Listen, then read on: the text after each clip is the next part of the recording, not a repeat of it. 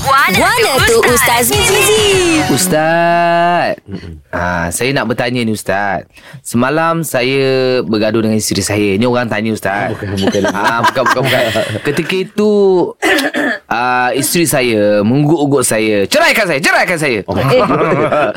Kemudian akibat tak tahan Saya melafazkan ayat berikutnya Kalau nak cerai Cerailah Adakah Ah. ha. jatuh cerai antara kami Ustaz? Sebab saya tidak ada niat bercerai ketika itu. Sebaliknya niat saya hanyalah kalau nak bercerai sangat, kita boleh teruskan mengikut prosedur.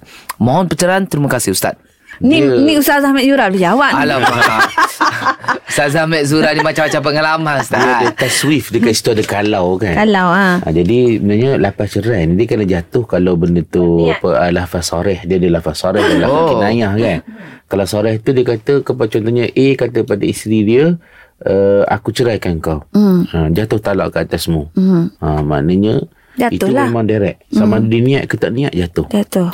Tapi kalau kalau menyo ada kalau kalau gitu uh, kita itulah uh, kalau kalau ni belum lagi. Ah. Oh, maknanya maksud dia uh, kalau nak cerai sangat maknanya mau pergi jabat kadi. Itu belum lagi. Ah, Ah, maknanya tak buat, lagi. buat betul perubahan itu itu belum lagi. Ah, jadi untuk mengesahkan senang je. Pergi mahkamah. Apa, apa, Ribbon. pergi ke mahkamah syariah. Senang. Baik kan apa lafaz dia kalau hakim syariah cover jatuh jatuhlah. Betul lah.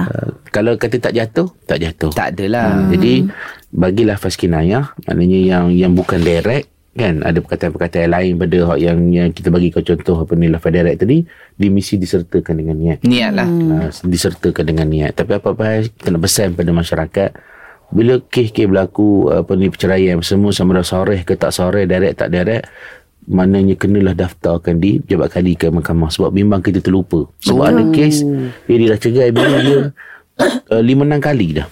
Allah. Ma- Tapi bila tanya dia tak ngaku Tak ingat Bila nak pergi aj- ajak jabat kari tak nak Bimbang malu apa semua kan hmm. Jadi apa jadi akhirnya ha, Hubungan suami isteri tu kita bimbang Dia jatuh, jatuh Kesedudukan. kepada zina Allah Akbar. Ya, dia zina dan suria sebab apa? Bimbang dia bukan dah suami isteri yang sah. Itulah apa benda kena record. Sebab apa kita ni manusia awaluhu ilmun wa awsatu apa ni apa jahlun wa awsatu ilmun wa akhir nisyan. Mula-mula kita ni jahil tak tahu. Tengah-tengahnya kita tahu. Lah kali kita lupa. Lupa lah. Dalam kes ini pesanan dan nasihat Pergi rekod. pergi ke pejabat kadi ataupun mahkamah syariah untuk uh, penuntut kepastian dan juga untuk dokumentasi dan juga rekod. Faham. Oh. Jelas Ustaz. Jelas Ustaz. Alhamdulillah. Alhamdulillah. Ada persoalan dan kemusykilan agama? Dengarkan Wana tu Ustaz Mizi Setiap Ahad hingga Kamis, jam 7.10 pagi, hanya di Gegar Pagi.